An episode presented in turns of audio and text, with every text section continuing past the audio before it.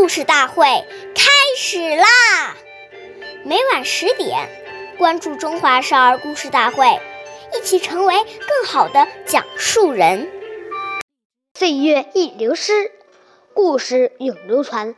弘扬中华瑰宝，传承红色基因。我是中华少儿故事大会讲述人陈果，一起成为更好的讲述人。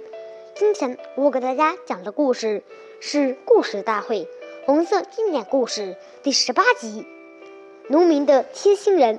今天讲一个中央书记处书记任弼时爷爷的小故事。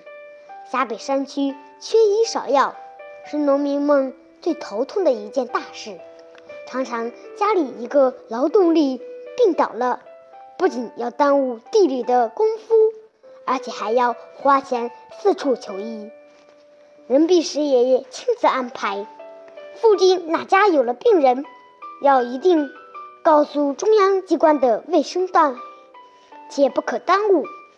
农民赵占山家里有人病倒了，发病正是晚上，赵占山如坐针毡，急得在灶前团团转，正在发愁的时候。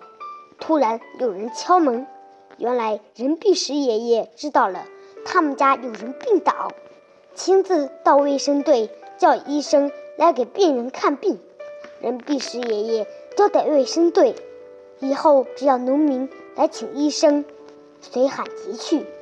赵占山感动得汗水夺水而出，直念叨：“任时爷爷，弼时爷爷。”你一定是我们农民的贴心人啊！感谢大家收听，关注中华少儿故事大会，一起成为更好的讲述人。我们下期节目再见。